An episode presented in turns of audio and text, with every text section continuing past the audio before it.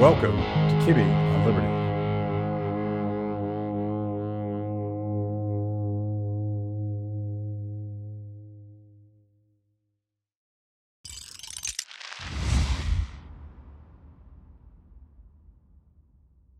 Jennifer, good to see you again. Nice to see you, Matt. I was uh, I was watching you on Twitter as I usually do, and you were giving um, free marketing advice to to Bud Light and Anheuser Busch, and I just had to talk about this because I'm I'm completely mystified by the world that we live in. But you are from um, corporate advertising. You know a thing or two about this. You know about uh, woke capitalism, and you know about uh, being canceled for not toeing the line. So I wanted to bring you back on and talk about uh, beer, obviously. Um, and and we're both drinking a beer. We are. Not I know either- beer. I, I like not a lot of women don't like beer. I know a thing or two about how to potentially interest women in beer if that's what they were after. They did not Okay. go the right direction. we have we have drank beers together. In fact. we have. I prefer beer to wine. Yeah. Or cocktail. So what is what what do you have any idea what the demographic data says about women and beer drinking? No, I would be I would be guessing. Um, but I actually think I would venture a guess that for a brand like Bud Light or Miller Lite or even Coors Light, that these brands are like eighty percent guys.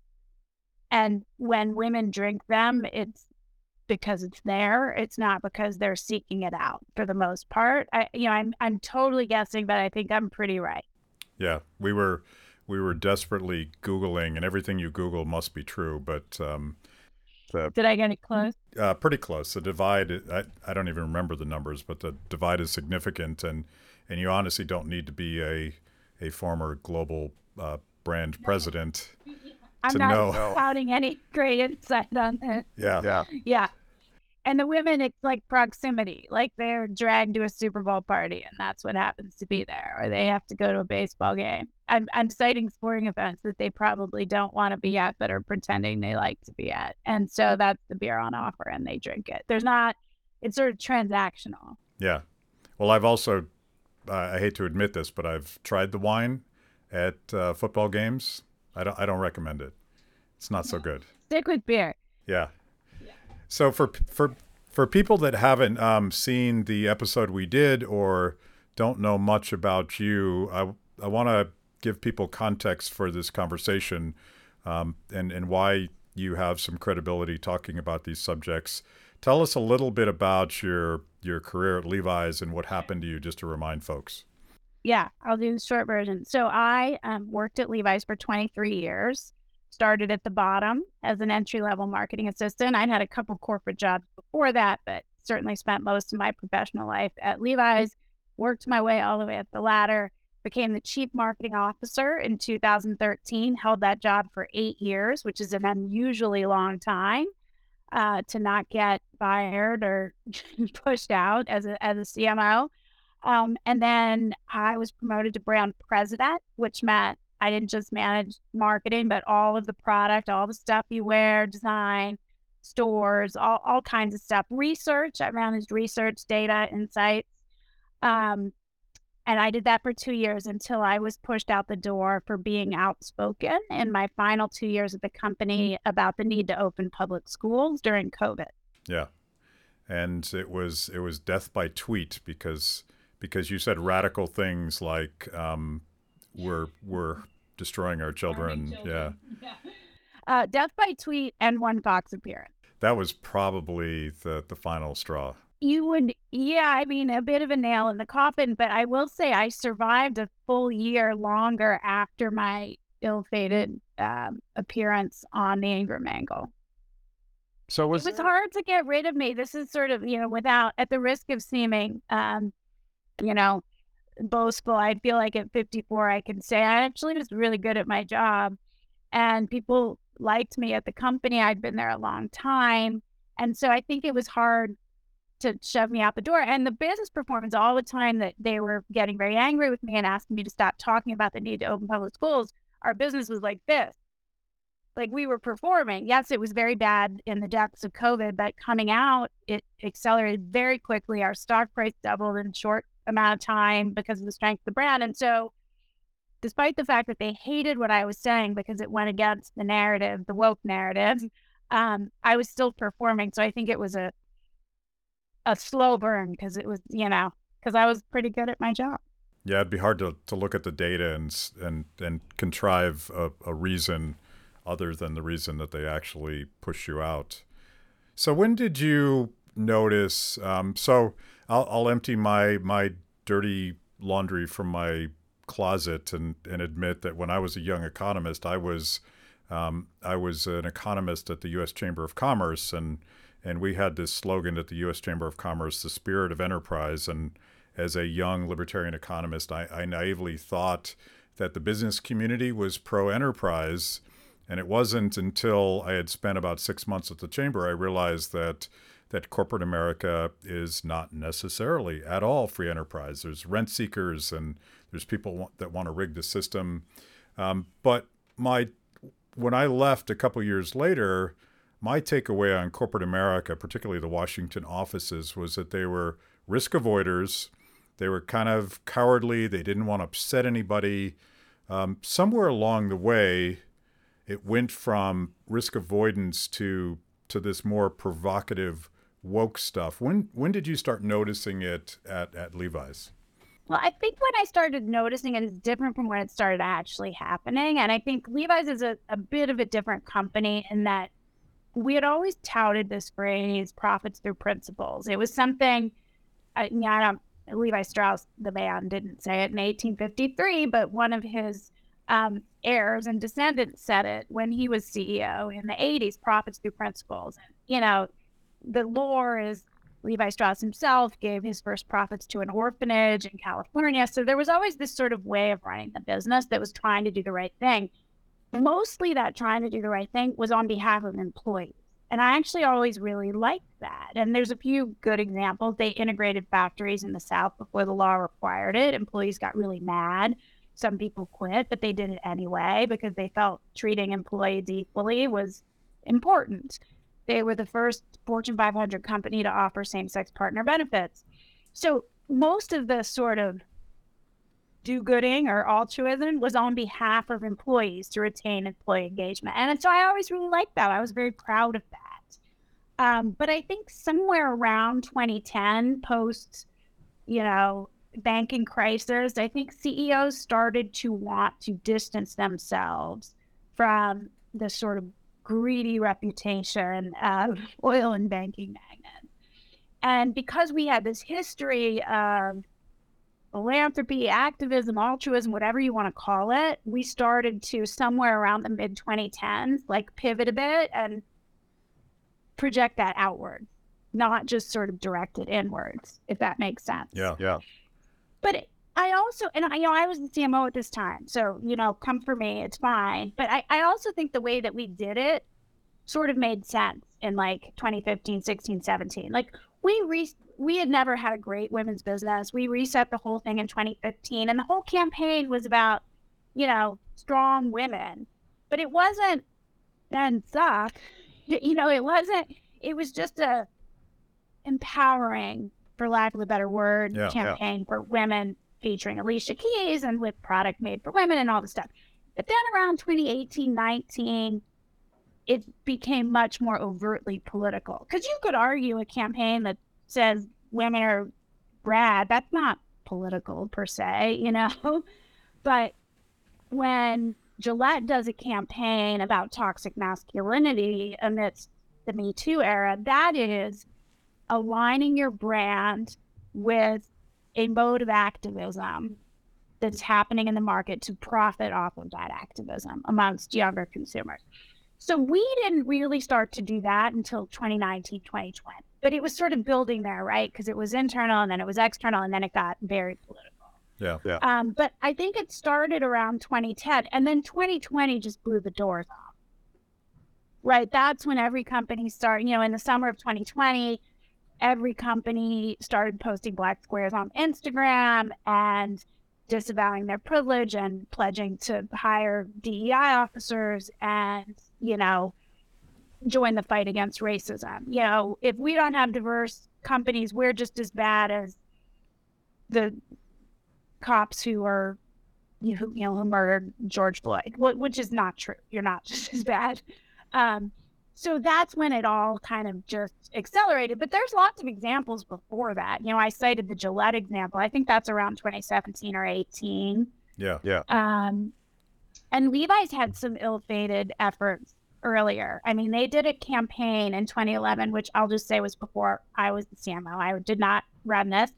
Um, and it showed it was part of this campaign called Go Forth, and it it it had this scene in the streets that was like a riot scene, and these young people facing police officers down.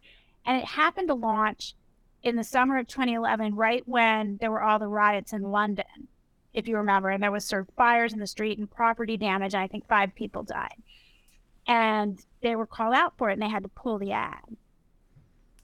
But it was this idea that you know championing these young people willing to go to war with the police. Yeah. Yeah. You know, and it, at the time, though, I mean, they were pilloried for it. We were pilloried for it, and they had to pull the ad. If you're watching this show, you're probably wondering is there a way I can support liberty and improve my life at the same time? Well, there is. Pack Crest Botanicals is a libertarian owned company that makes botanical CBD products. I started using CBD oil to help me when I'm trying to sleep, and my three annoying cats won't leave me alone.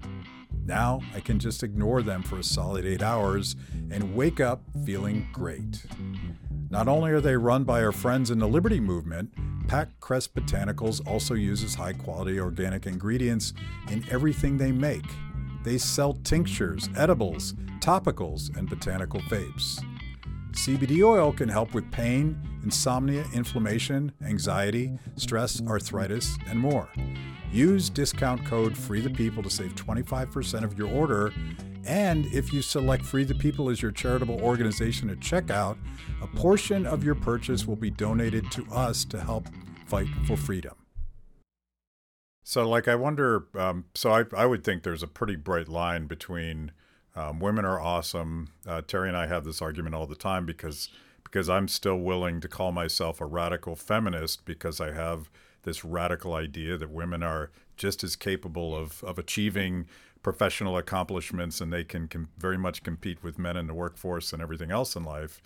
Um, she's an anti-feminist for the exactly the same reason, but but a campaign that a campaign that empowers women is very different than than this this woke stuff that that you and I are reacting to. And I I think we're probably both coming from a similar perspective, which is live and let live, and and and I very much celebrate uh, diversity, and and I, I want everybody to live the life that they want to live.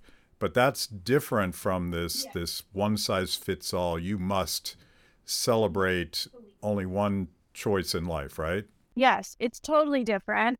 And you're right. It is, you know, in the past, in the, you know, 70s, 80s, the beer ads of the 80s and 90s, it's all women in mm-hmm. bikinis hanging on men or being ogled by men.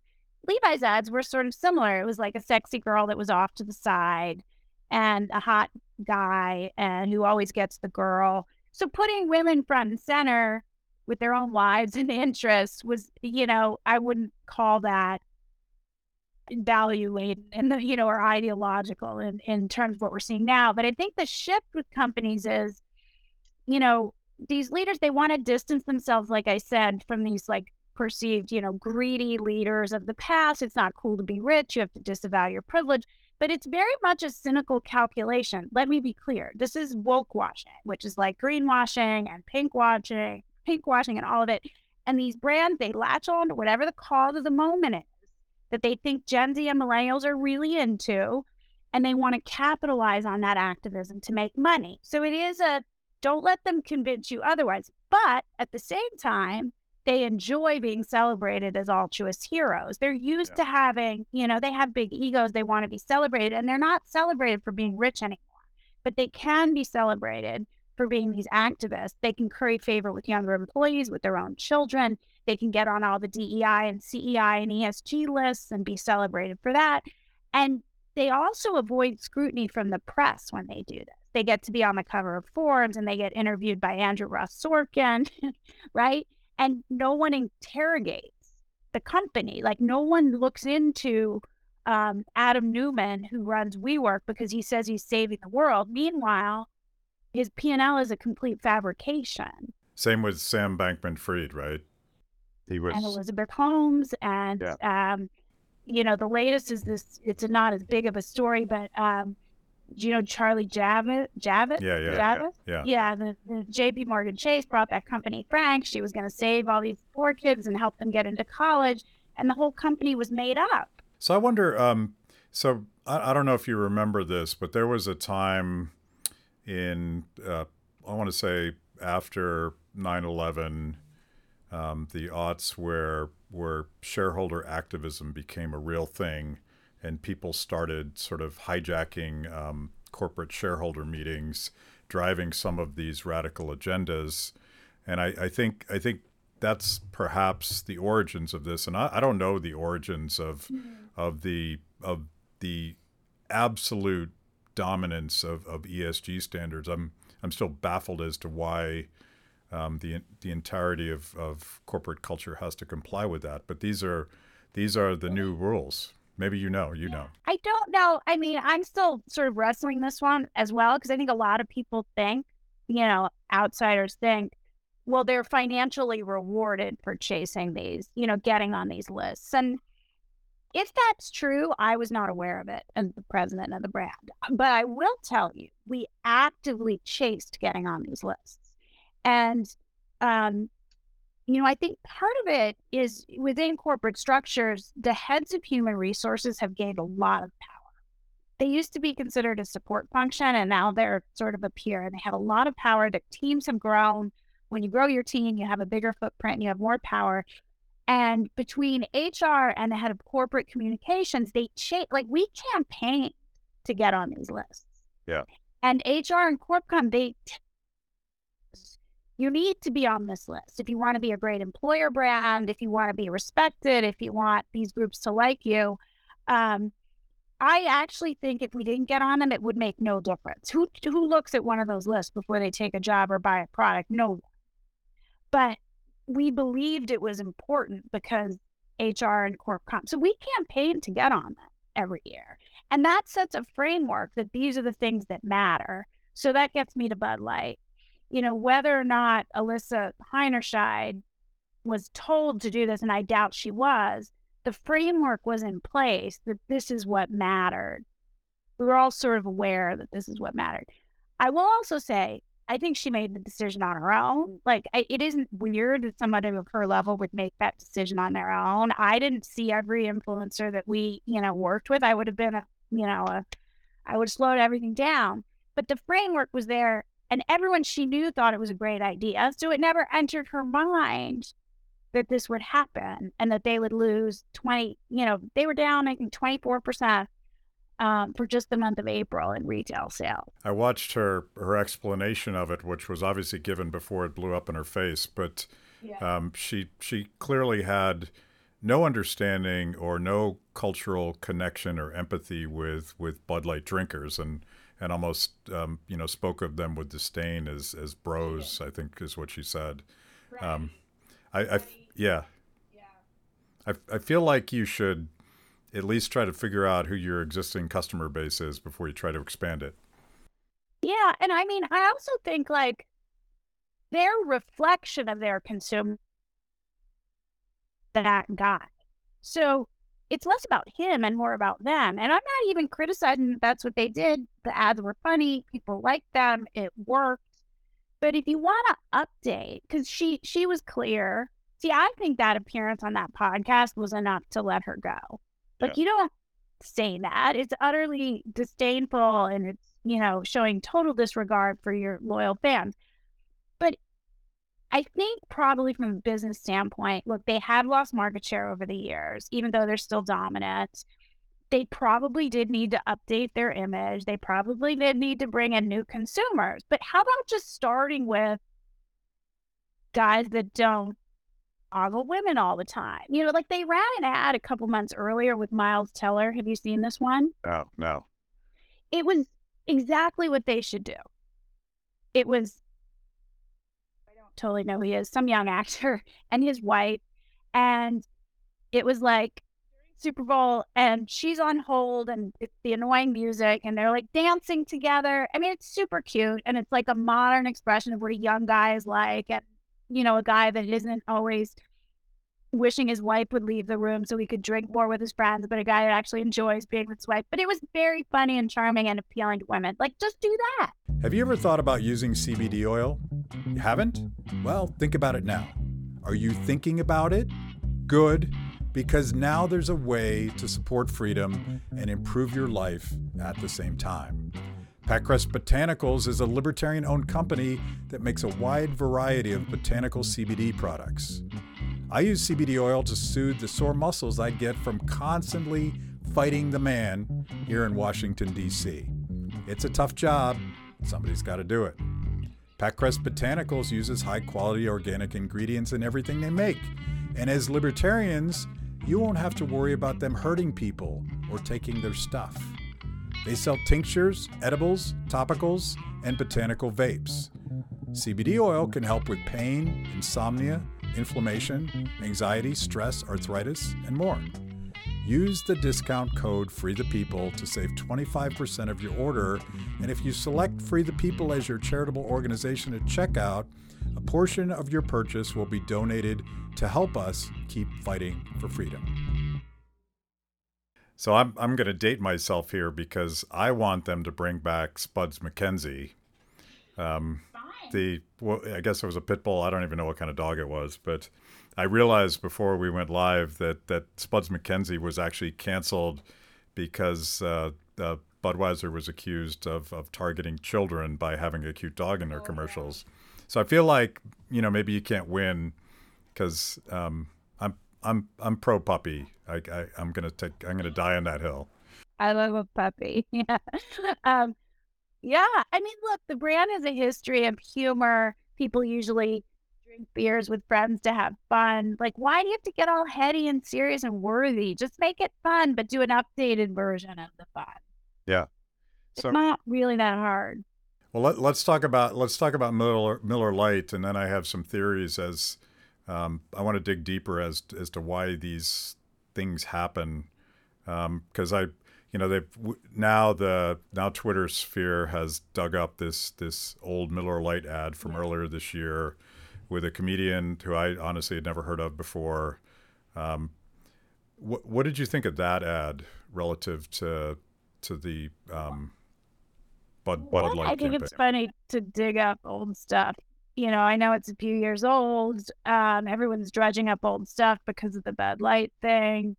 Um, the ad for people that haven't seen it or whatever it is, ad video is just this comedian who I do know. I like whatever the show was called that she was on. And she tells this history of beer brewing and basically states that women have been brewers since the original. Therefore, you women should drink beer.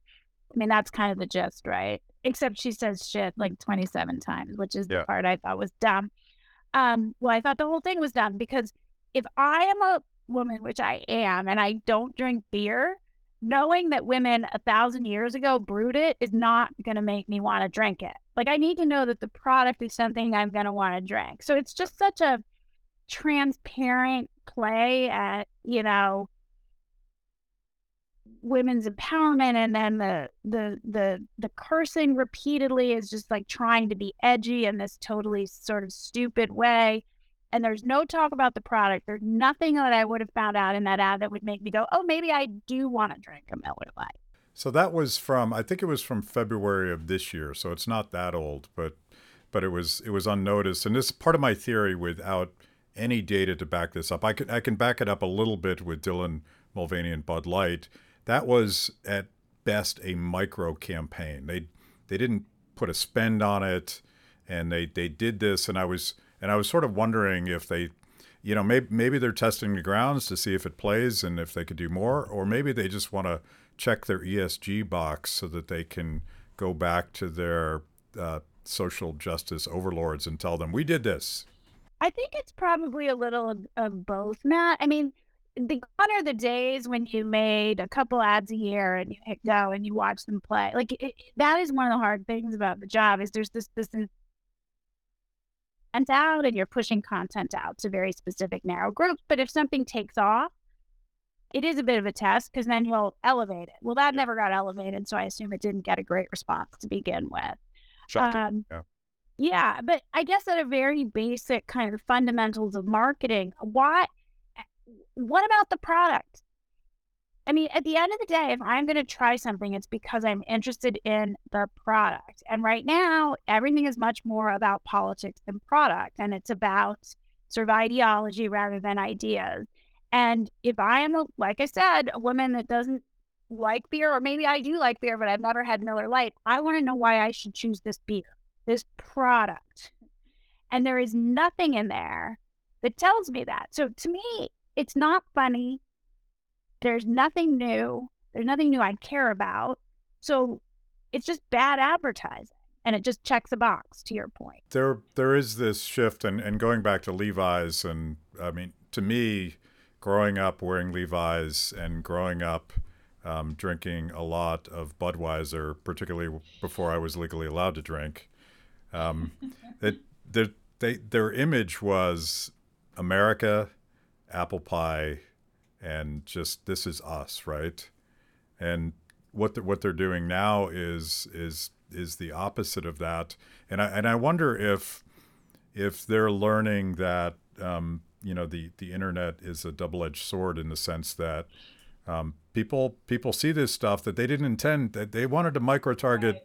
their audiences and we're going to make this for them and this for them and this for them but but the internet's for everybody um, at least when it's not censored so so I think um, I don't think honestly I don't think uh, the Dylan Mulvaney thing is some sort of conscious orchestrated boycott it's just like people are pissed because they saw it yeah. And I think it's, you know, Bud Light would say, well, they don't say anything except the wrong thing at this point. But people who are in favor of it and who get mad at me for trying to explain, you know, why this angered some people, they would say, what's wrong with inclusivity? They're just trying to be inclusive. They're just,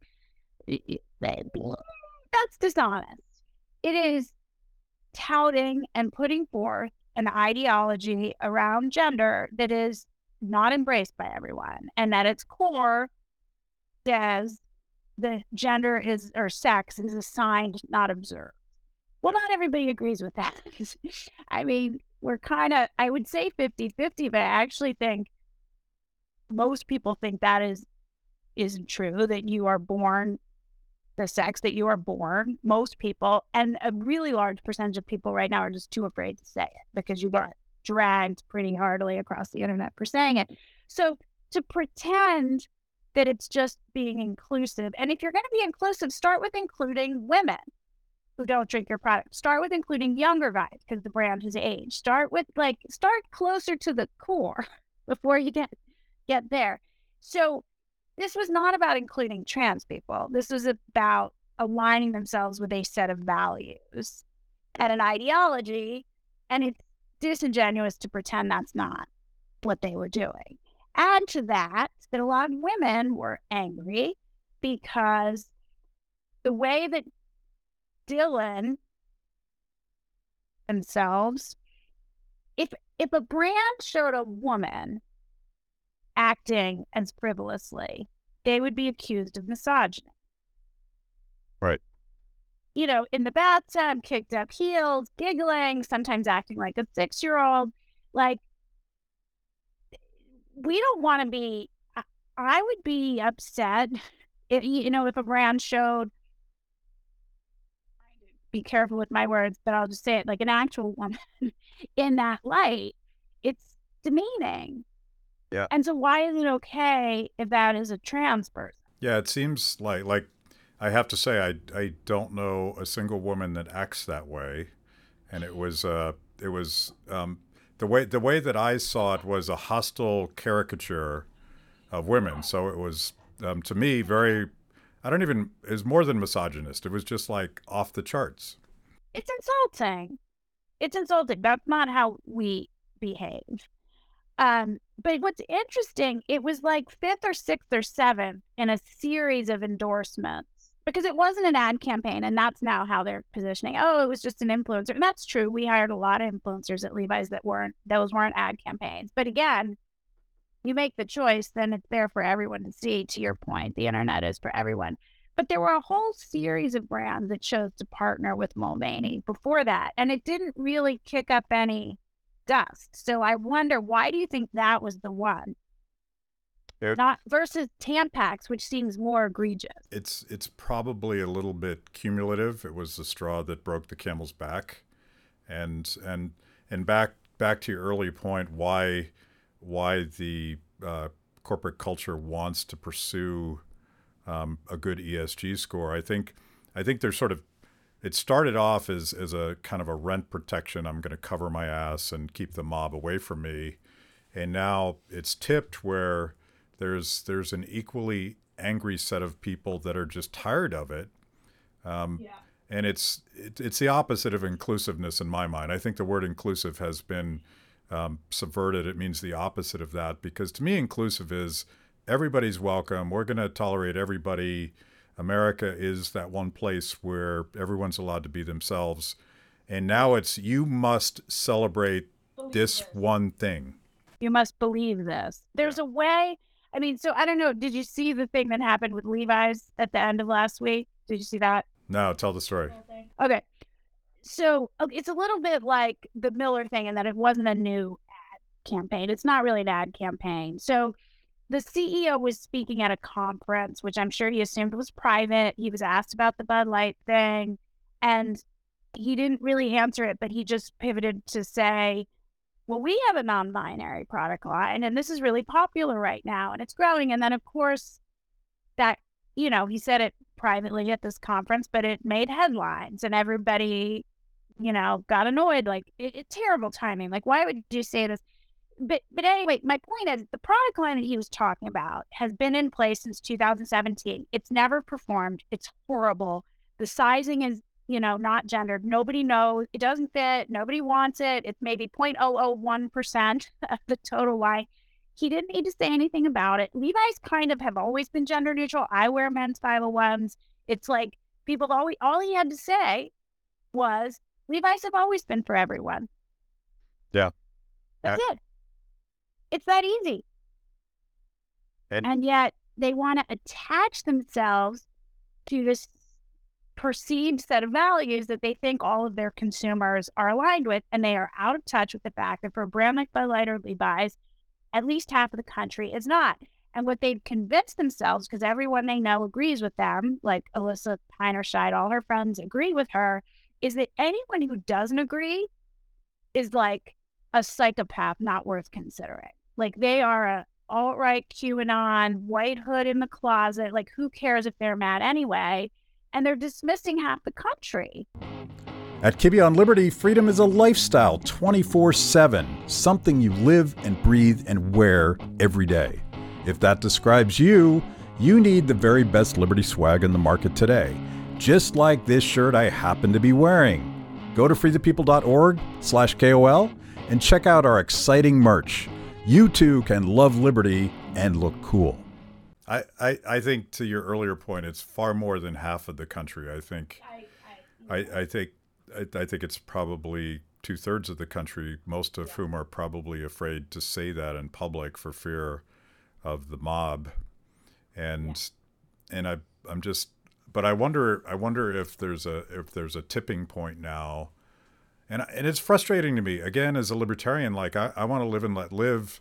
Um, I don't I don't want to exclude anyone from from anything um, but it it forces people into their tribal positions where you know if if you're not part of this this elite woke culture and, and by the way it's incredibly elite it reminds me of of like the early progressives who were who were all white all from ivy league universities all from from like um, families third fourth fifth generation wealth and they wanted to sort of manage the rest of us because was we because we we were too simple, right? To, to possibly do it for ourselves, and and now it's kind of a woke thing where, yeah, where I don't think I don't think they've ever been to a bar where someone drinks Bud Light. I don't think that was part of their experience. No, and it's the worst. Um, I mean, in in in in fairness to Levi's and everyone that works there, everybody wears Levi's, head to toe, every single day. So you know, it's not. Whereas I doubt she actually drank Bud Light. And not only did we all wear Levi's every day, we knew people that wore Levi's. We proselytized. We told them. I mean, I still have them on now. I think they're the best jeans. I still tell people they're the best jeans. And I, like I said, I ran research. We spent a lot of time with consumers and tried really, really hard to stay connected with why they chose Levi's, what they wanted, if they chose something else. But it does become increasingly difficult. And if you have these requirements around values and wokeness for your employees, and you push someone like me out the door who's always saying, hey, let's not forget, then you become slowly disconnected. You know, while I was still there, there were there was a small set of employees. They wanted to. Their Levi's stores exist. I don't know if you have one in your market, but it's a thing. And like most retail stores, one side is women's and one side is men's. You go in, and that's you know, there's a path. So there was a small set of employees that wanted to do away with that and to make the stores non binary, like just mix it all up. And there were some employees that really wanted to do that. And I was like, we're not doing that. That's not 99% of people shop the men's or women's section. And for the 1% that doesn't, then he can go in the women's section and find the skinny boot cut or whatever he wants. Like, we're not doing that. But me keep getting pushed out for not carrying water, then who's saying these things? Yeah. Yeah. No one.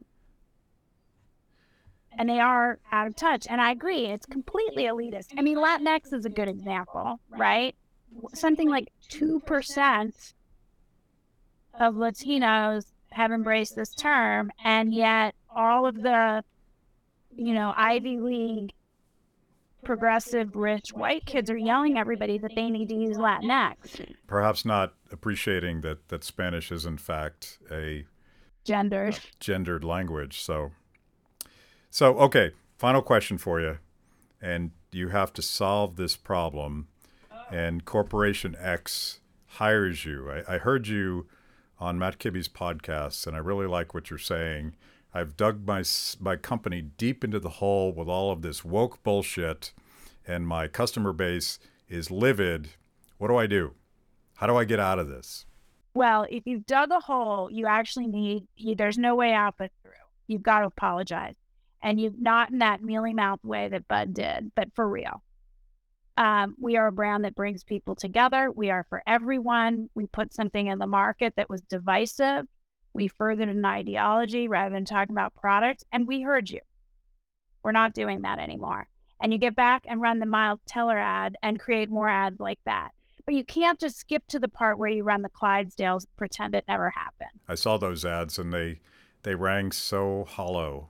It, I felt like it was actually doing them more damage and at least on Twitter it was it was damned. Well, what happened was they put forth this thing that divided people and pissed people off, then they tried to back away from it without acknowledging it.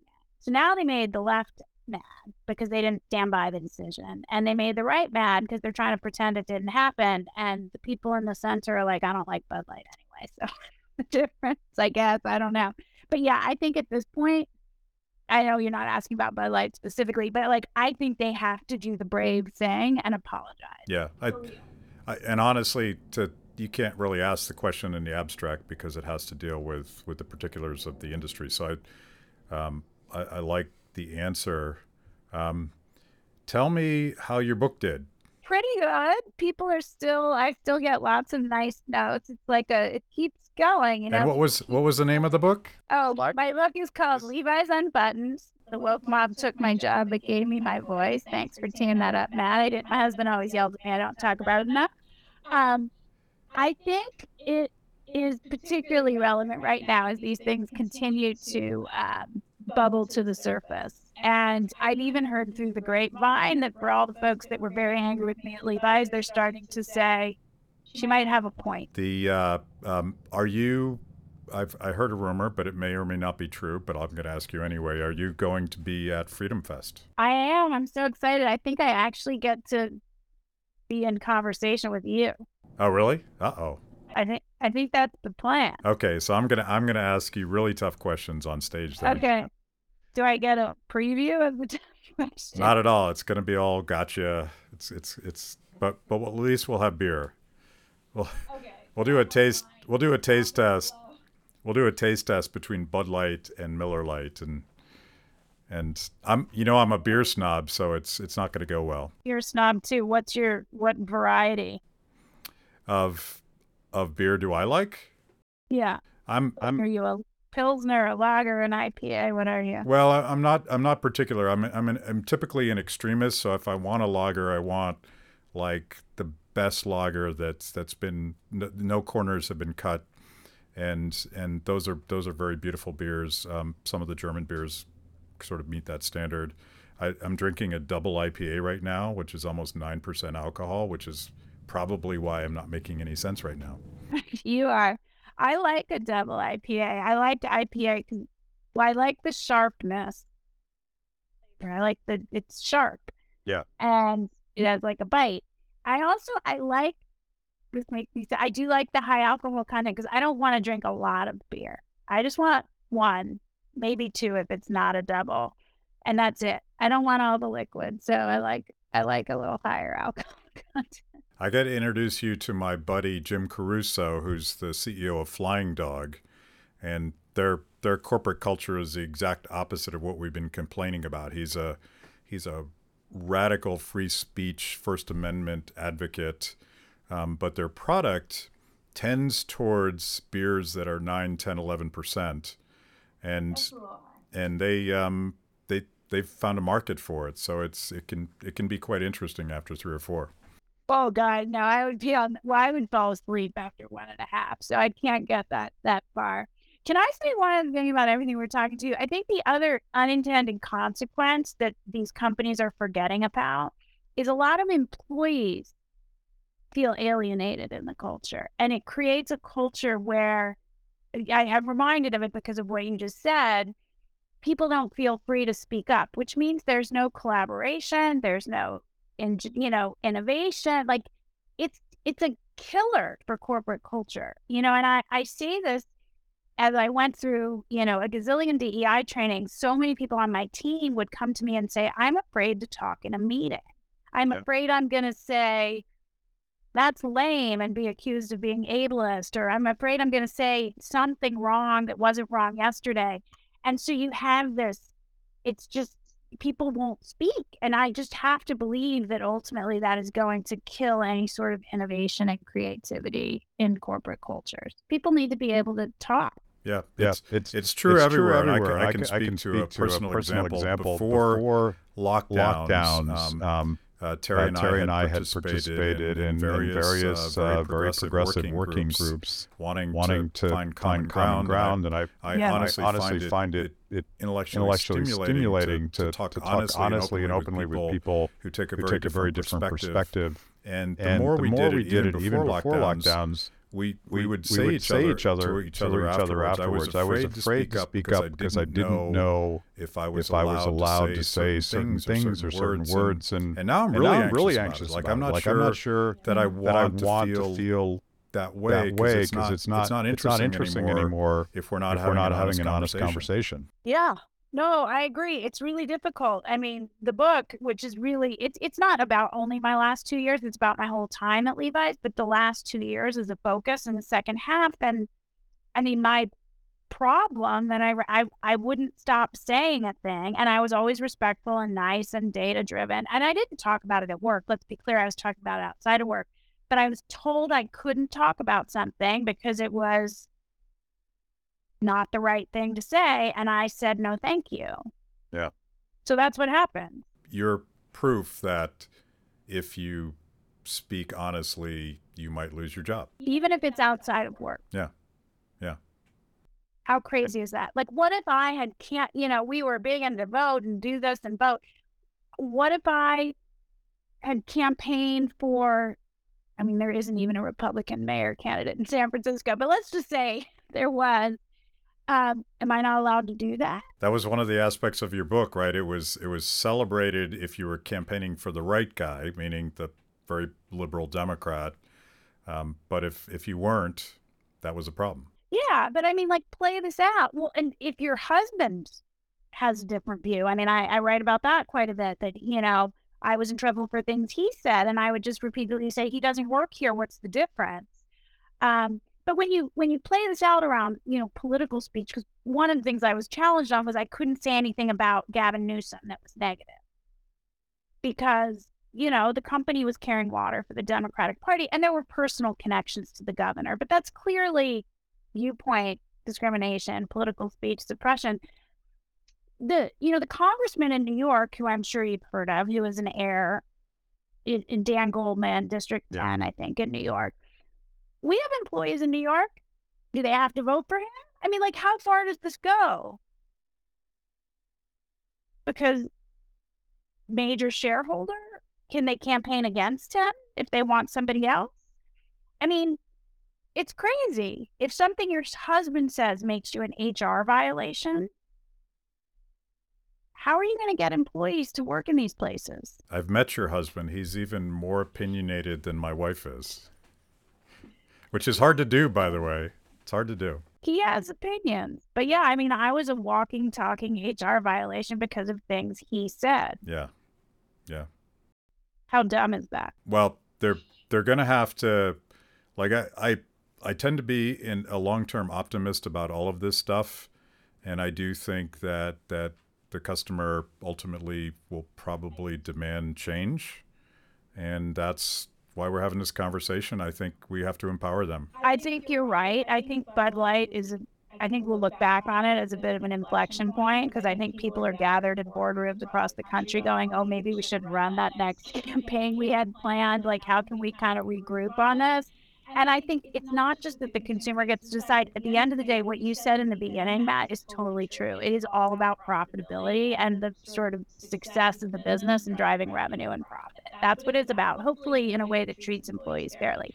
And all the banks and all the investment firms that are pushing ESG, they're not going to tolerate it when it doesn't work and these companies lose money. I mean, who stood by SVP, SVB? Who stood by FTX in the end? No one. Yeah. All right, we're going to leave it there. Um, thank you for doing this, and uh, we will. Apparently, we're going to talk at Freedom Fest. I can't wait. Thank you. Friends there. Thanks, Matt.